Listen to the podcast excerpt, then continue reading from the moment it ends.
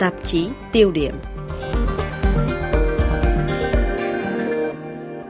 Thưa quý vị, hiện đại hóa quân đội Trung Quốc là một trong những thành tố không thể thiếu để Bắc Kinh khẳng định vị thế cường quốc. Tập Cận Bình khi lên cầm quyền đã vạch ra ba mục tiêu, đó là một quân đội cơ giới hóa vào năm 2020, một quân đội hiện đại hóa năm 2035 và một quân đội đẳng cấp thế giới năm 2049. Tham vọng này còn nhằm hồi sinh đế chế Trung Hoa giống thuở xưa với mục đích sau cùng là hợp nhất hai bờ eo biển Đài Loan.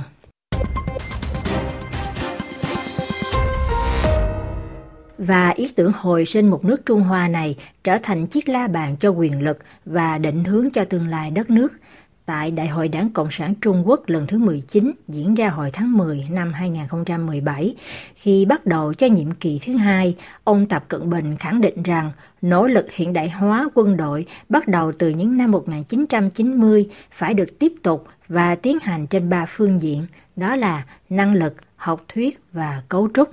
Kế hoạch này của ông Tập Cận Bình được đề ra trong một bối cảnh thuận lợi. Trung Quốc đang trong giai đoạn tăng trưởng kinh tế thần kỳ, một lợi thế lớn tạo sức bật cho tiến trình hiện đại hóa năng lực quân đội. Số liệu thống kê do CIPRI công bố cho thấy ngân sách quốc phòng của Trung Quốc đã tăng gấp 12 lần, từ 21 tỷ đô la trong năm 1999 lên mức 260 tỷ vào năm 2019. Chuyên gia về Đông Bắc Á Antoine Bondaz thuộc Quỹ nghiên cứu chiến lược FRS của Pháp trả lời phỏng vấn tạp chí Diplomacy từng đưa ra so sánh. Trong cùng một thời kỳ, ngân sách quốc phòng của Nhật Bản chỉ tăng thêm có 5 tỷ đô la để đạt mức 48 tỷ, trong khi ngân sách của Đài Loan vẫn luôn ở mức 10 tỷ đô la. Trong nỗ lực củng cố ưu thế của quân ủy Trung ương do ông Tập Cận Bình chủ trì, Bắc Kinh tiến hành cải cách cơ cấu quân đội năm 2015 khi cho lập thêm ba quân chủng mới, đó là quân chủng lục quân, quân chủng tên lửa và quân chủng chi viện, gồm hai binh chủng mới là binh chủng chi viện chiến lược tác chiến về không gian mạng, không gian và vũ trụ và binh chủng chi viện hậu cần liên quân. Một trong số các mục tiêu của việc cải tổ này là nhằm tăng cường tầm quan trọng được trao cho các lực lượng vũ trang chuyên trách kho vũ khí đạn đạo quy ước và hạt nhân, cũng như là khả năng đáp trả thách thức của đặc tính liên tác chiến. Nhưng theo ông Ton Bundas, chương trình hiện đại hóa về chất lượng các trang thiết bị quân sự mới là một thách thức thực sự cho Trung Quốc. Quân đội nước này bị chậm trễ về mặt công nghệ nói chung so với nhiều nước phương Tây, đặc biệt là so với Hoa Kỳ. Ngay từ đầu những năm 2000, Trung Quốc cũng như là phương Tây đều hiểu rằng chiến tranh đã bị tin học hóa và những cuộc chiến trong tương lai thậm chí sẽ là trí thông minh nhân tạo. Trong bối cảnh này, sách trắng quốc phòng Trung Quốc năm 2019 xác định việc phát triển các năng lực ISR tức tình báo, giám sát và trinh sát trong mọi lĩnh vực cũng như việc làm chủ các công nghệ mũi nhọn như trí thông minh nhân tạo, máy tính lượng tử, big data, máy điện tử vân vân là một ưu tiên. Thế nên ngay từ tháng 3 năm 2015, Tập Cận Bình đã cho nâng cấp chương trình hội nhập dân quân sự, tức kết hợp các tổ hợp công nghiệp, công nghệ quốc phòng với tư nhân lên hạng chiến lược quốc gia. Đương nhiên, điều này đặt ra các vấn đề về bản chất của một số chương trình hợp tác quốc tế dưới vỏ bọc hợp tác dân sự, rất có thể mang một mục tiêu quân sự. Trong lĩnh vực hạt nhân, nếu như học thuyết răng đe hạt nhân vẫn không thay đổi, thì Trung Quốc có nhu cầu cải thiện và bảo đảm khả năng phòng thủ và đáp trả các cuộc tấn công hạt nhân khi cho tăng cường các năng lực C4ISR, nghĩa là chỉ huy, kiểm soát, liên lạc, tin học, tình báo, giám sát và trinh sát, phân tán kho vũ khí nhằm hạn chế tác động của mọi ý đồ tấn công phòng ngừa và tăng cường năng lực kích hoạt phản công hạt nhân. Dấu hiệu cho thấy Washington tỏ ra lo lắng là Bộ Quốc phòng Mỹ trong một báo cáo gần đây về năng lực quân sự của Trung Quốc đã ghi nhận các yếu tố phân tích về dân đe hạt nhân của Bắc Kinh bao gồm chiến lược và năng lực đa dạng hơn nhiều so với các phiên bản trước đây. Báo cáo này còn ước tính Trung Quốc có khoảng từ 200 cho đến gần 300 đầu đạn hạt nhân. Con số này có thể tăng lên gấp đôi trong vòng 10 năm sắp tới. Điều này gắn chặt không chỉ với việc hiện đại hóa năng lực hạt nhân của đất nước như cho tăng số tên lửa đạn đạo liên lục địa có thể mang nhiều đầu đạn hạt nhân như loại DF-41 chẳng hạn, mà cả trong việc vạch ra bộ ba chiến lược hạt nhân bằng cách tăng cường năng lực hạt nhân cho ba quân chủng, lục quân, không quân và hải quân.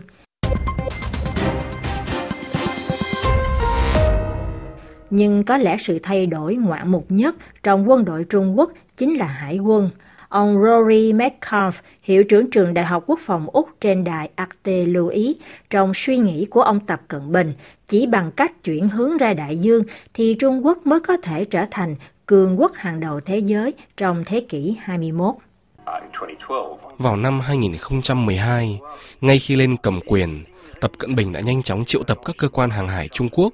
vốn có biệt danh những con rồng biển, nhằm thành lập một lực lượng hải quân chiến lược thật sự. Quý vị không thể nào là một đại cường của thế kỷ 21 mà không cùng lúc là cường quốc lục địa và hải quân. Một mặt, sự việc phản ánh tiến triển cảm nhận về mối đe dọa của Trung Quốc chuyển từ hiểm họa lục địa phương Bắc sang mối họa vùng biển phía Nam. Về điểm này, chuyên gia Đông Bắc Á ông Toàn Bondas trên kênh truyền hình TV5 Monde từng giải thích như sau. Điều hiển nhiên ở đây chính là từ phía giới chức Trung Quốc có một mặc cảm bất an. Quả thật, Trung Quốc ngày nay và nhất là phía vùng Duyên Hải, nơi tập trung đông dân cư nhất, các ngành công nghiệp, kinh tế, chính trị của Trung Quốc về mặt địa lý đang bị một chuỗi các đảo đi từ Nhật Bản đến Philippines bao bọc. Lõi hành chính dân cư này còn bị bao vây quân sự bởi vì có nhiều liên minh quân sự của Mỹ tại đây. Do vậy, Trung Quốc muốn phá vòng vây này của Mỹ và điều này là thiết yếu, nhất là trong việc kiểm soát Biển Đông và chiếm lấy Đài Loan.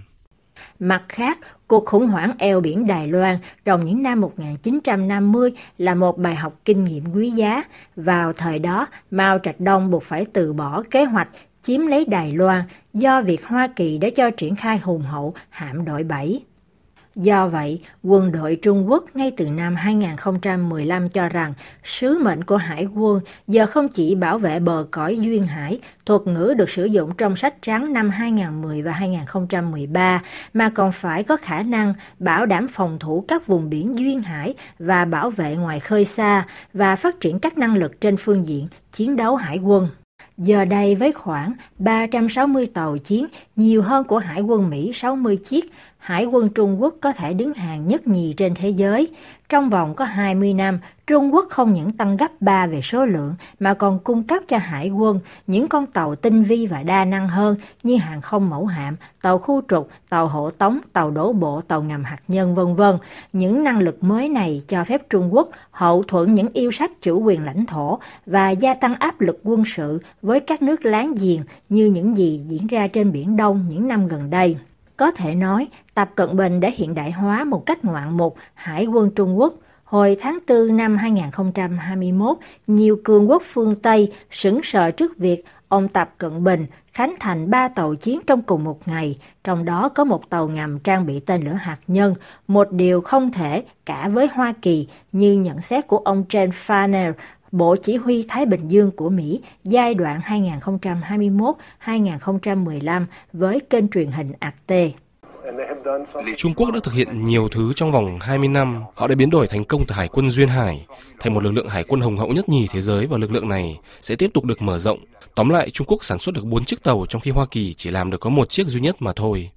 Nếu như trong vòng 10 năm qua, Trung Quốc nhanh chóng mở rộng ảnh hưởng và phô trương uy thế hải quân và năng lực tên lửa của mình, thì những bước kế tiếp cho ông Tập Cận Bình và ban quân ủy trung ương của ông được cho là nhiều khó khăn trong những năm sắp tới. Một mặt, đà hiện đại hóa vẫn vấp phải sự thống trị chiến lược của Mỹ tại Đông Á và nhất là có nguy cơ bị chững lại do tăng trưởng kinh tế trì trệ. Mặt khác, trong kỳ đại hội lần này, Đảng Cộng sản Trung Quốc sẽ phải thay thế 4 tướng về hưu trong số 6 tướng trong ban quân ủy Trung ương từng phục vụ dưới trướng ông Tập Cận Bình. Trong số này có Thượng tướng Lý Tác Thành 69 tuổi, nằm trong số sĩ quan cuối cùng, còn tại ngũ có tham gia vào cuộc xung đột biên giới đẫm máu với Việt Nam năm 1979. Những người thay thế phải gia nhập vào những lực lượng ngày càng phức tạp, mang yếu tố cốt lõi cho khả năng một cuộc xâm chiếm Đài Loan trong tương lai. Tuy nhiên, theo quan sát của hãng tin Anh Reuters, thì phần lớn số tướng lĩnh mới này dường như đều thiếu một kỹ năng so với những bậc tiền bối, đó là kinh nghiệm chiến trường. Đây rất có thể sẽ là một điều bất lợi cho đội quân đông đảo nhất hành tinh, 2 triệu binh sĩ, như nhận định của chuyên gia về Trung Quốc Marc Julien, Viện quan hệ quốc tế Pháp với nhật báo Le Figaro. En termes de conflit, Euh, la Chine n'a pas eu un, un véritable conflit depuis 1979 avec le Vietnam. Euh, Trên phương diện xung đột, Trung Quốc chưa đối mặt với một cuộc xung đột thật sự nào kể từ năm 1979 với Việt Nam. Ngược lại, nước này có nhiều cuộc và va chạm biên giới như với Ấn Độ gần đây hay như hồi năm 2017 chẳng hạn. Đúng là từ nhiều thập niên qua, quân đội Trung Quốc thiếu kinh nghiệm chiến trường. Đây thực sự là một vấn đề, bởi vì người ta khó thể đánh giá chất lượng một quân đội mà không thấy được họ chiến đấu thế nào.